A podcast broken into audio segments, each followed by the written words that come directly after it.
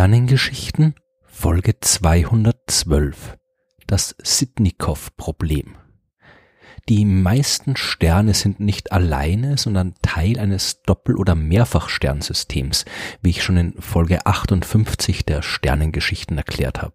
Solche Sternsysteme können auch Planeten haben. Wir kennen mittlerweile einige Doppelsterne, bei denen ein Planet um beide beziehungsweise einen der beiden Sterne kreist. Mehrere Sterne und Planeten, die zusammen ein stabiles System bilden, die findet man in unserer Milchstraße häufig genug. Aber eins wird man mit an Sicherheit grenzender Wahrscheinlichkeit nicht finden. Ein Sitnikow-System. 1961 hat sich der russische Mathematiker Kirill Alexandrowitsch Sitnikow Gedanken über das Drei-Körper-Problem gemacht. Was das ist, habe ich schon in Folge 175 der Sternengeschichten erklärt. Man will dabei verstehen, wie sich drei Himmelskörper unter ihrem gegenseitig aufeinander ausgeübten Gravitationseinfluss bewegen. Zum Beispiel Sonne, Erde und Mond. Jeder dieser drei Himmelskörper übt eine Gravitationskraft auf alle anderen Himmelskörper aus und diese Kraft bestimmt, wie sich Sonne, Erde und Mond umeinander bewegen. Die mathematischen Gleichungen, mit denen man diese Bedingung rechnen kann, die sind zwar kompliziert, aber sie lassen sich auch leicht aufstellen. Im Prinzip weiß man schon seit der grundlegenden Arbeit von Isaac Newton im 17. Jahrhundert, wie man sowas macht.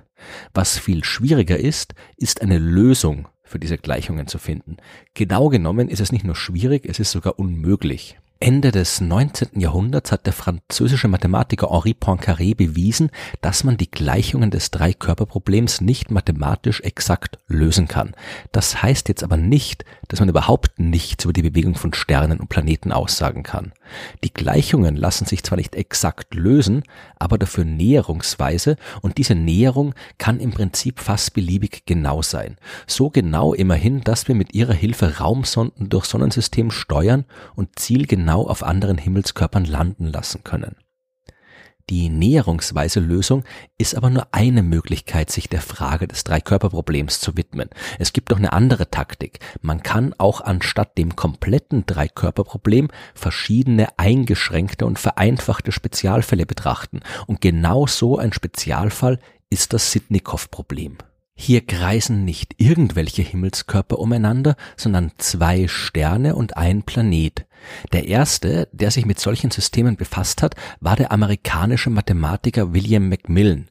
Er hat sich zwei Sterne mit gleicher Masse vorgestellt, die einander umkreisen und zwar auf einer kreisförmigen Bahn. Da beide Sterne gleich schwer sind, umkreist hier nicht der eine den anderen, sondern beide bewegen sich gemeinsam um einen zwischen ihnen im Weltraum liegenden Punkt, dem sogenannten Massenschwerpunkt.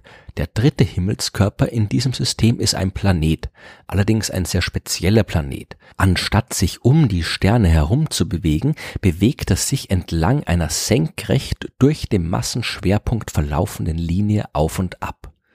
Die Umlaufbahnen der beiden Sterne definieren die fundamentale Ebene des Systems. Zwischen ihnen liegt der Massenschwerpunkt und durch diesen Punkt verläuft eine Linie, die senkrecht auf die Bahnebene des Sternes steht.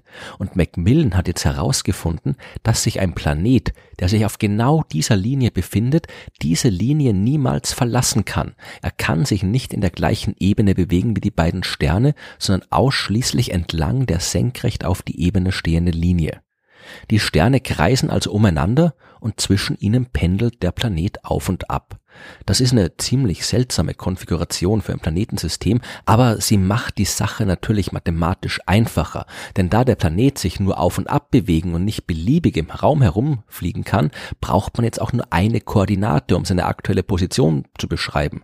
Alles, was man wissen muss, ist der Abstand, den der Planet gerade zur Bahnebene der Sterne hat. Setzt man dann noch, so wie Macmillan das getan hat, voraus, dass die Masse des Planeten so gering ist, dass sie die Bewegung der Sterne nicht beeinflussen kann, dann wird's noch einfacher. Um die Bewegung der Sterne zu berechnen, kann man dann auf die simplen Gesetze zurückgreifen, die schon Johannes Kepler Anfang des 17. Jahrhunderts aufgestellt hat.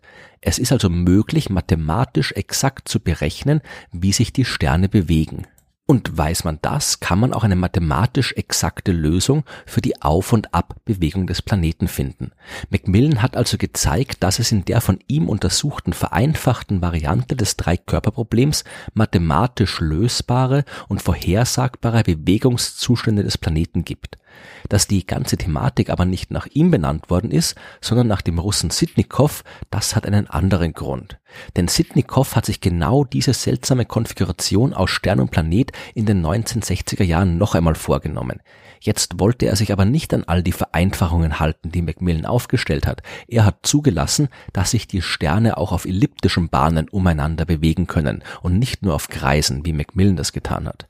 Jetzt hat Sitnikow aber ein Problem bekommen. In dieser Konfiguration konnte er die Gleichungen, die die Bewegung des Planeten beschreiben, nicht mehr mathematisch exakt lösen. Das Sitnikow-Problem war genauso chaotisch wie das normale Dreikörperproblem, genauso wenig mathematisch exakt vorhersagbar wie die reale Bewegung der Planeten in unserem Sonnensystem.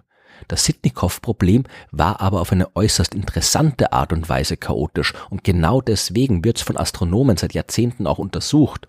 Natürlich ist allen klar, dass es sich um ein rein theoretisches Modell handelt. In der Realität könnten sich zwei Sterne und ein Planet niemals in der seltsamen Sitnikow-Konfiguration anordnen. Die Art und Weise, wie Sterne und Planeten entstehen, sorgt dafür, dass sich alle in mehr oder weniger der gleichen Ebene bewegen, dass ein Planet sich senkrecht über der Ebene der Sterne auf und ab bewegt und das noch dazu genau auf einer Linie durch den Massenschwerpunkt. Das kann nicht passieren. Aber auch wenn es im echten Universum kein Sitnikow-System geben kann, ist es lohnend, sich damit zu beschäftigen.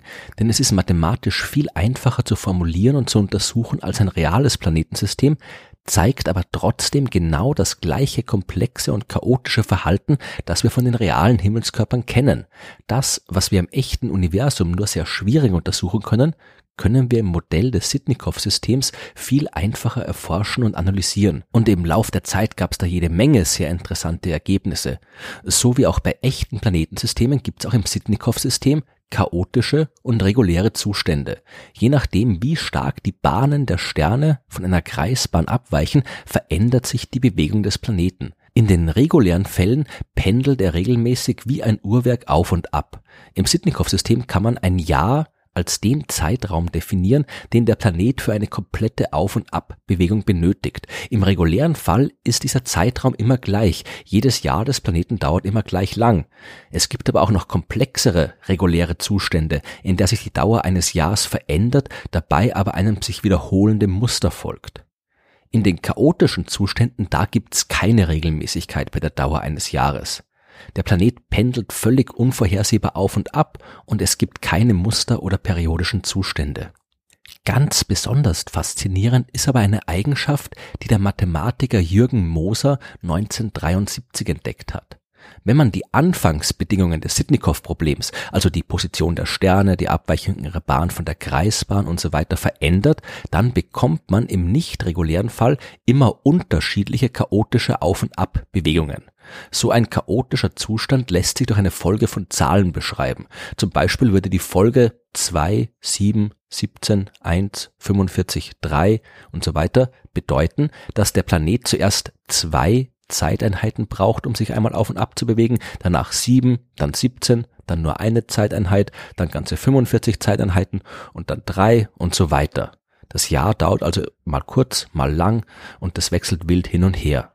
Ein anderer möglicher Zustand wäre die Folge 2, 2, 2, 2, 2, 4, 5, 18, 56, 198 und so weiter. Hier startet der Planet mit einem regelmäßigen Jahresablauf und braucht immer zwei Zeiteinheiten für eine Pendelbewegung, bevor sie auf einmal immer länger wird und sich der Planet immer weiter von den Sternen entfernt, bevor er seine Bewegungsrichtung wieder umkehrt. Moser konnte jetzt aber zeigen, dass man sich irgendeine beliebige Abfolge von Zahlen ausdenken kann und immer eine Ausgangskonfiguration des Sitnikow-Problems finden wird, bei der der Planet bei seiner Pendelbewegung genau dieser Zahlenfolge folgen wird. Egal also wie komplex oder seltsam man die Bewegung des Planeten haben möchte, im Sitnikow-Problem findet man irgendwo genau diese komplexe und seltsame Art der Bewegung. Und genau deshalb ist es für die Astronomie auch so wertvoll. Das Sitnikow-Problem mag zwar seltsam und künstlich sein, mag keine Entsprechung in der Realität haben, aber es ist mathematisch einfach zu untersuchen und enthält trotzdem die gesamte Komplexität, die man bei der Bewegung von Himmelskörpern finden kann.